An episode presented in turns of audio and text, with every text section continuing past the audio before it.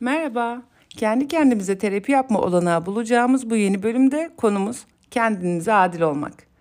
Siz de hiç hayır diyemem diyorsanız bu bölüm tam size göre. Her gün onlarca kişinin hayatına tanıklık eden, sizin her şeyi bildiği veya doğru yaptığını düşündüğünüz bu terapist neler yapar, ne yer, ne yer, ne içer hiç düşündünüz mü? Bunları da ara ara anlatıyor olacağım. Hatta bir sonraki bölümde çocukluğuma bile ineceğiz.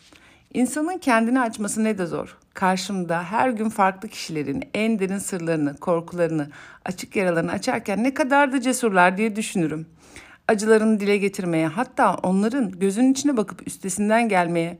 Hani yürek yemişler diye bir tabir vardır ya, tam öyleler bana göre. İnsan bu kadar bir cesaret gösterdiğinde hayatta onları ödüllendiriyor tabii ki. Ve onların acıyla yüzleşip üstesinden geldikleri bir zaman geliyor. O zaman şaşırarak ilk gelen kişiyle tüm bunların üstesinden gelen kişi aynı kişi mi diye bakıyorum. Yüzlerine, gözlerindeki ışığa. Bazen öncesi sonrası diye bir fotoğraf alıyor zihnimde. Sanki estetik müdahaleler yapılmış gibi bambaşka kişilere dönüşüyorlar. Hani aşık olduğumuzda bir güzelleşiriz. Yüzümüz, gözümüz, saçlarımız, cildimiz, enerji alanımız ışıl ışıl olur. Onun gibi. Demek ki diyorum ruhun mutluluğu bedenimizi de yeniden şekillendiriyor. Terapiye ilk başladığım yıllarda kendime bir söz vermiştim. Herkesin zamanı, emeği, parası çok kıymetli. Tabii benim de zamanım, eme enerjim de öyle.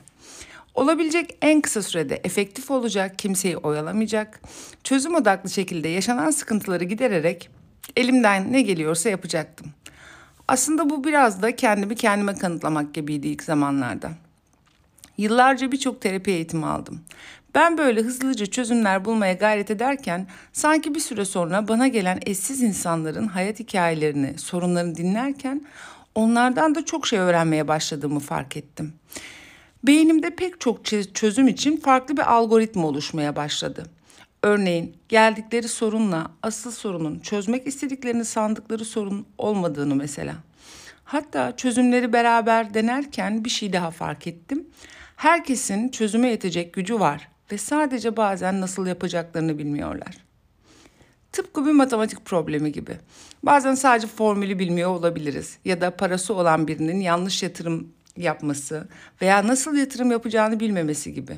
Bir keresinde parasını batırmış ya da birçok yanlış yatırım yapmış. Yatırım yapmaya da korkuyor gibi. Ve herkesin her şeyi bilme imkanı da yok. Mesela hukukla ilgili bir sorunum olduğunda bir avukata ya da yatırım için bir uzmana danışmam kadar doğal. En temelde insan da iç kaynaklarını keşfetmeyi ve bunları nasıl kullanması gerektiğini öğrenmeli. Tabii mesleğimin en başında kendi kendime verdiğim bu söz uzun vadede bir kar topu etkisine dönüştü. Uzun yıllar bana terapiye devam edip hayatlarını çok farklı noktalara taşıyan kişiler olduğu gibi ara ara sadece yaşamın bazı kritik dönemlerinde gelip danışan kişiler de oldu veya sadece bir kez gelmiş çocuğu, veya kendi süreciyle ilgili yaşadığı bir problemi danışmış, sorununu çözmüş, fayda görmüş. Bunlar gibi pek çok kişinin de çevresindeki eşlerine, dostlarına, komşularına, arkadaşlarına beni tavsiye etmeleriyle binlerce kişinin yaşam yolculuklarına şahitlik edebilme imkanı bulmuştum. Zaten erdemlerle sınanmaya geldiğimizi düşündüğüm bu dünyada ise en önemli erdemin de önce kendine adil olmak olduğunu fark ettim terapiler yaptığım süreçte. Gelen kişilerin yaşamlarını dinlerken. Çünkü kendine adil olmanın, olmamanın önce insanın ruh sağlığını, sonra da fiziksel sağlığını bozmaya başladığını gördüm. Erdemlerin en önemlisi insanın önce kendine adil olması olduğunu, diğer türlü hiçbir erdemin de çok hayati bir anlam olmadığını da. Bazen dünyanın adil olmadığını düşünürüz. Haksızlık yapanların, kötü insanların kazandığını görür ve şaşırırız. Aslında her şey yapsalar bile bu kişiler bir şey doğru yapıyordur. Kendine adil olmayı. Ve bunu ödüllendiren hayatın bir sistemi olduğunu fark ettim. Önce insanın kendine adil olamıyorsa hayatta onlara adil olamıyordu. Sistem bu şekilde olduğundan keşke diyorum iyi, doğru, ahlaklı insanlar öncelikle kendilerine adil olabilseler. Hep kendinden verenler bu durumu kendine adil olmadığını fark etseler nasıl bir dünya olduğunu düşünürüm. Ben de bunu keşfedeli çok bir zaman olmadı aslında. Alınan birçok yara, hayal kırıklığı, acı deneyim yaşadıktan sonra zar zor kavramaya çalıştığım bir deneyim. Yaralı olmayan da şifalı olamıyor nihayetinde. İnsan kendi yaralarını iyileştirmeye, acıyla yüzleşmeyle başlıyor. Acı da bilincin taşıtı derler ya. Acı deneyimler bu dünya deneyimi olarak bizi olgunlaştırıyor. Bir arkadaşım hep şöyle derdi. Baklava börek yiyerek olgunlaşılmaz. Ne doğru derdi. Çok verirsek sevgiyi, emeği, karşılığını alacağımızı düşünürüz. Ancak neden hiç olmaz düşündünüz mü? Kendinden vermek, zamanını, emeğini, sevgini karşı tarafa karşılıksız vermek, istediğinden veya size verebileceğinden fazla vermek ilişkilerde bir dengesizlik oluşturuyor. İlişkilerde, evliliklerde çok veren taraf iseniz ruhsal veya fiziksel olarak terk edilmeye hazır olun derim hep. Alma vermenin de bir dengesi vardır çünkü. Haydi gelin bunlarla birlikte bir çalışma yapalım. Bu bakış açısını davranışsal küçük tariflere ayıracağız önce. Size beş soru soracağım sonra da. Şimdi ama kendimize uygulayabileceğimiz bu küçük teknikte gözlerimizi kapatıp arkamıza bir yaslanalım. 5 yaşındaki halimizi hayal edelim. O küçücük çocuğun ellerini, yüzünü, gözlerini, saçlarını, ayaklarını, kıyafetlerini, her şeyiyle karşımızda tam yarım metre ötemizde hayal edelim. Belki bir fotoğraftan veya anıdan veya sadece hayal ettiğimiz şekilde. Gözlerinin içine bakıp ona dışımızdan sesli bir şekilde tüm dünya sana karşı olsa da ben hep senin yanında olacağım deyin. Kimse seni sevmese de ben hep seni seveceğim. Bu dünyada korumak, sevmek, mutlu etmek ve geliştirmekle sorumlu olduğum en önemli kişi sensin. Seni çok seviyorum. deyip sarılacağız. O küçücük çocuğun varlığını hayal ettikten sonra kendimize beş soru soracağız. Ben ne düşünüyorum? Benim neye ihtiyacım var?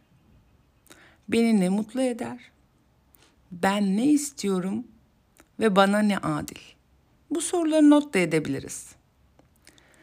Bu verdiğim soruları kendimize sorup en azından bir tanesinden bile geçmeyen hiçbir şey yapmayacağız. Örneğin bir arkadaşımız alışverişe gitmek istedi sizinle.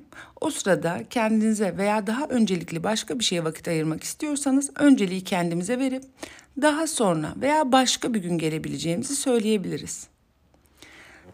Tabii ki tüm ilişkilerde bu dengeyi sağlamak kolay olmayabilir. Örneğin çocuğumuzla olan ilişkimizde hep önce ben diyemeyiz. Ancak her ilişkide de vermenin bir sınırı vardır. Kendimiz alamadıkça, kendimize adil davranıp iyi bakmadıkça, zaman ayırmadıkça, mutlu etmedikçe tükeniriz. Bazen önce de ben demek veya kendine adil olmaya çalışmak bencillikle karıştırılabilir. Ancak her insanın beş çok önemli kaynağı vardır. Birincisi sevgi, enerjisi, zamanı, dikkati ve emeği. Bunlar paha biçilmez eşsiz kaynaklardır. Sürekli bir başkasına verdiğimizde dengeyi bozar.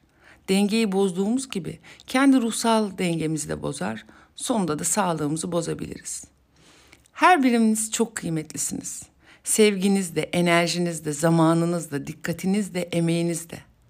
Bunları orantısız bir şekilde verdiğimiz her ilişki bizim dezavantajımıza bozulur.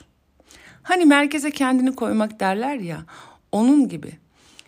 Sahi biz nelerden oluşuruz? Bir bedenden, zihinden, ruhtan, aileden, arkadaştan, eşten, işimizden. Bunların birer bileşen olduğunu, birbirini döngüleyen ve besleyen bileşenler olduğunu ama merkezde sadece bizim sevgimiz, emeğimiz ve enerjimiz olduğunu fark edelim. Örneğin bu bileşenlerden herhangi birisini merkeze koyduğumuzda romantik ilişkimiz olabilir, işimiz olabilir, çocuğumuz olabilir. Merkezde ne varsa diğer bileşenleri yeteri kadar enerjimizi ve sevgimizi ayıramaz ayıramazsak onda yaşadığımız herhangi bir sorunda dağılırız. Korumamız, büyütmemiz, geliştirmemiz gereken bir küçük çocuk olduğunu unutup her şeye yetişme telaşıyla başkalarına, hep başkalarına verme bir süre sonra insanı tüketir. Kendine adil olmak da burada devreye giriyor. Ve az evvel sorduğumuz soruları sormaya başladığımızda sadece zihinsel olarak bile olsa ne düşündüğümüzü, ne istediğimizi, neye ihtiyacımız olduğunu anlamaya başlamak bile önemli bir farkındalık sağlayacaktır. Evet, kendi kendimize terapi yaptığımız terapi defterinin bu bölümünü dinledik. Bir sonraki bölümde görüşmek üzere. Hoşçakalın.